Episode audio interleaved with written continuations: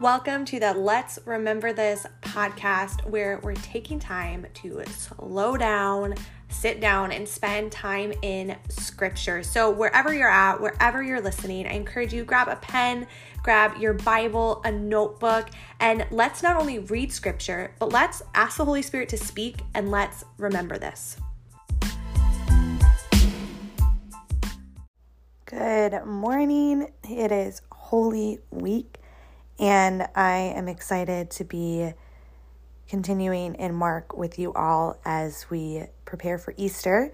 Um, but if you are listening along later, just know that's kind of the timeline of where we're at. But I just want to share a little bit um, as I was kind of preparing and planning this whole series out and this, um, you know, devotional and podcast and schedule and all of those things. I went back and forth and back and forth of do we follow along, you know, Holy Week events day by day, or how do we do this? Um, but I really landed on we're a little bit ahead right now, so we're not talking about the exact events that would have happened in the exact timeline or anything like that, simply because there's just so much. And I'm like, I can't cram it in a few days. So that's why last week we were talking about the Last Supper, even though technically during Holy Week that wouldn't have happened yet. So all of these things. So just so you know, we're not like lining up perfectly, um, but part of that was intentional because I just felt like there was too much in here that I did not want to skip through, but I really wanted to slow down for some of these stories. So today we're going to be reading in Mark chapter 14 in verse 43, and we're going to read all the way through 65. I'll read that to you, um, but I'm just going to share then just a few things that I was reminded of as I was reading this scripture. And um, as we do this, again, I think it's important for us to recognize that we're all listening to this from different places. Some of you, maybe you're hearing these stories for the first time and you're gonna have so many questions. And I encourage you, you know, reach out. I'd love to talk more. Reach out to a friend that um, you can maybe ask these questions to of what's happening, what do you, what do you not understand, right? Like highlight those things, circle those things, ask the Lord those questions through prayer. Um, but if you have heard these stories be- before and you've read the Gospels a lot, it can be really easy to just not see things anymore and to just go, well, I know it all, right? I've heard these things, I know what's happening. And we can just completely let it wash over us without ever really receiving anything from the Lord. And so I just want to encourage you to really take a minute and to just say, God, would you show me something new? And even if it's not new in the sense of you've never seen it before, just new of like, do something new in me today. Help me to receive what I need for this day from you. So, Holy Spirit, would you speak through these scriptures, we pray. Mark 14 43 says, And immediately, even as Jesus said this, Judas, one of the twelve disciples, arrived with a crowd of men armed with swords and clubs. They had been sent by the leading priests and teachers of the religious law and the elders. The traitor Judas had given them a, arranged signal, a prearranged signal. You will know which one to arrest when I greet him with a kiss. Then you can take him away under guard. As soon as they arrived, Judas walked up to Jesus. Rabbi, he exclaimed, and gave him the kiss. Then the others grabbed Jesus and arrested him, but one of the men with Jesus pulled out his sword and struck the high priest's slave, slashing off his ear. Jesus asked them, Am I some dangerous revolutionary that you come with swords and clubs to arrest me? Why didn't you arrest me in the temple? I was there among you teaching every day. But these things are happening to fulfill the scriptures, what the scriptures say about me. Then all the disciples deserted him and ran away. One young man following behind was clothed only in a long linen shirt. When the mob tried to grab him, he slipped out of his shirt and ran away naked. They told Jesus to the high priest, they took Jesus to the high priest's home where the leading priests, the elders, and the teachers of religious law had gathered. Meanwhile, Peter followed him at a distance and went right into the high priest's courtyard. There he sat with the guards, warming himself by the fire. Inside the leading priests were the entire council. They were trying to find evidence against Jesus so they could put him to death, but they couldn't find any. Many false witnesses spoke against him, but they contradicted each other. Finally, some men stood up and gave this false testimony. We heard him say, I will destroy this temple made with human hands, and in three days I will build another made without human hands. But even then, they didn't get their stories straight. Then the high priest stood up before the others and asked Jesus, Well, aren't you going to answer these charges? What do you have to say for yourself? But Jesus was silent and made no reply. Then the high priest asked him, Are you the Messiah, the Son of the Blessed One? And Jesus said, I am. and you will see the Son of Man seated in the place of power at God's right hand and coming on the clouds of heaven. Then the high priest tore his clothing to show his horror and said, Why do we need these witnesses? You all have all heard his blasphemy. What is your verdict? Guilty, they all cried. He deserves to die. Then some of them began to spit at him, and they blindfolded him and beat him with their fists. Prophesy to us, they jeered, and the guards slapped him as they took him away. Let's pray. Holy Spirit, would you speak to us through these scriptures?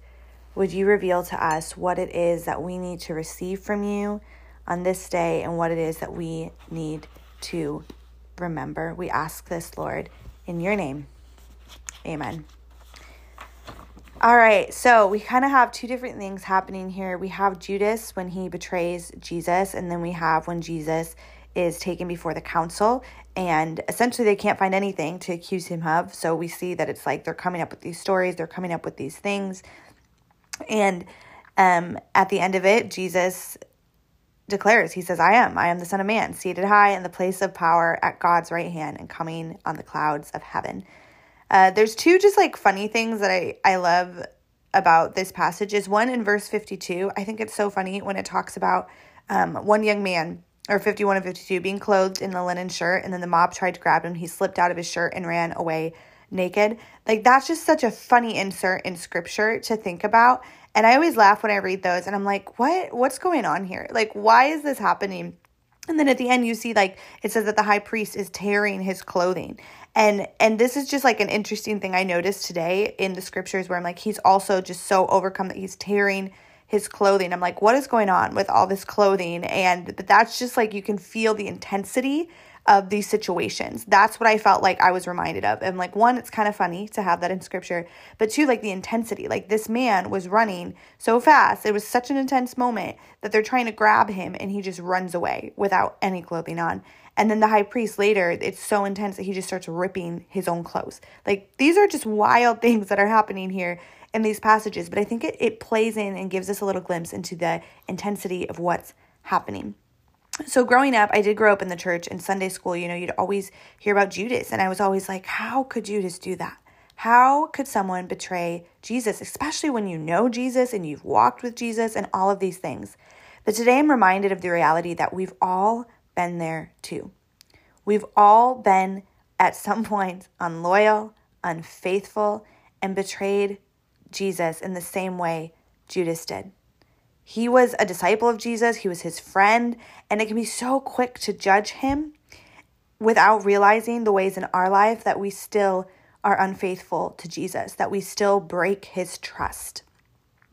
And when you think of it that way, of of betrayal as something of being unloyal and being unfaithful and breaking trust, you can realize how easy that we can do that. How easy that we can be people that break the trust of Jesus. You see, Judas was someone close to Jesus, and so Jesus trusted him with relationship, right? He trusted him with intimacy. He let him into all parts of his life, and Judas betrayed him. And this is a horrific moment. It's a heartbreaking moment to see of what are the things that was driving Judas to do this.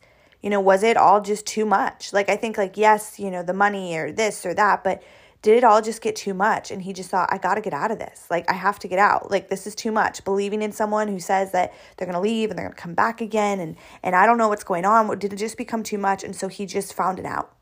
And the out was to betray Jesus and to break his trust and to essentially turn him over to the council to where he would be beaten and eventually crucified, as we're going to see. How many times in our lives have we found ourselves in those places where it's just too hard and we're just looking for an out?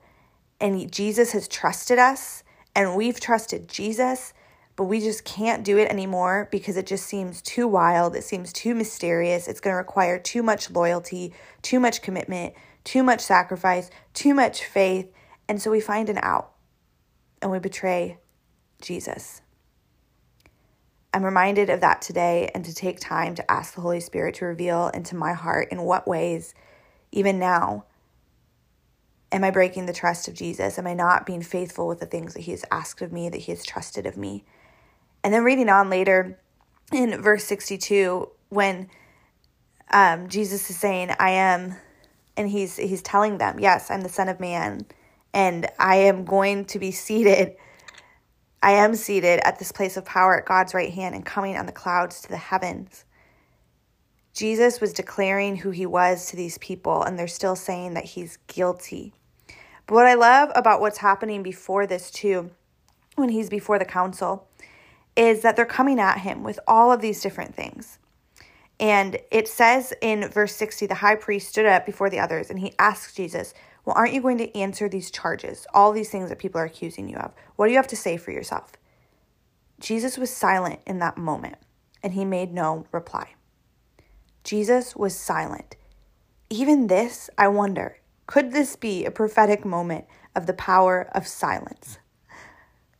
The power of keeping quiet and not rushing to words, rushing to be defensive, but knowing that there can be power in being silent. In this moment, Jesus didn't feel the need to go on and to come up with and defend himself and do all of these things, but instead he waited for the next question Are you the Messiah, the Son of the Blessed One? To which he said, I am.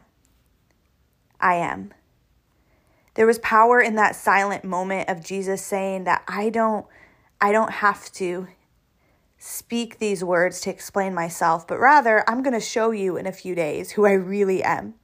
And I think of when we talk about from Good Friday to Sunday and that silent Saturday of where everybody is going, he's where is Jesus? The world's silent, like there's nothing happening. Jesus is dead. Clearly, he's not the Messiah. And then he's raised back to life and he's like, well, what are you going to do with this now? In the same way, Jesus in this moment, he's silent and he's like, I don't have to explain myself. Rather, I'm going to show you who I am. I'm going to show you that I am the Messiah. This is a powerful moment that is happening. These are powerful stories to reflect on, and there's so much more to get here. So, I want to encourage you to spend time today, whether you're reading them for the first time or you have heard these stories and read them a million times, and ask the Holy Spirit to show you new things. Take time to repent and ask, Where have you betrayed Jesus? Where have you related to Judas? Ask for that forgiveness and remember the power that Jesus demonstrates in the way that he doesn't doesn't meet the crowd where they are and trying to defend himself but rather he is remains silent in those moments giving us a glimpse of the power that sometimes silence can be that silence rooted in knowing who we are in Christ Jesus and not giving in to feeling that we have to prove ourselves but rather show the power of God sometimes in our simple silence I hope this was encouraging to you. The Lord was able to speak something new. Keep going back. Ask the Lord, what do I need to receive and what do I need to remember?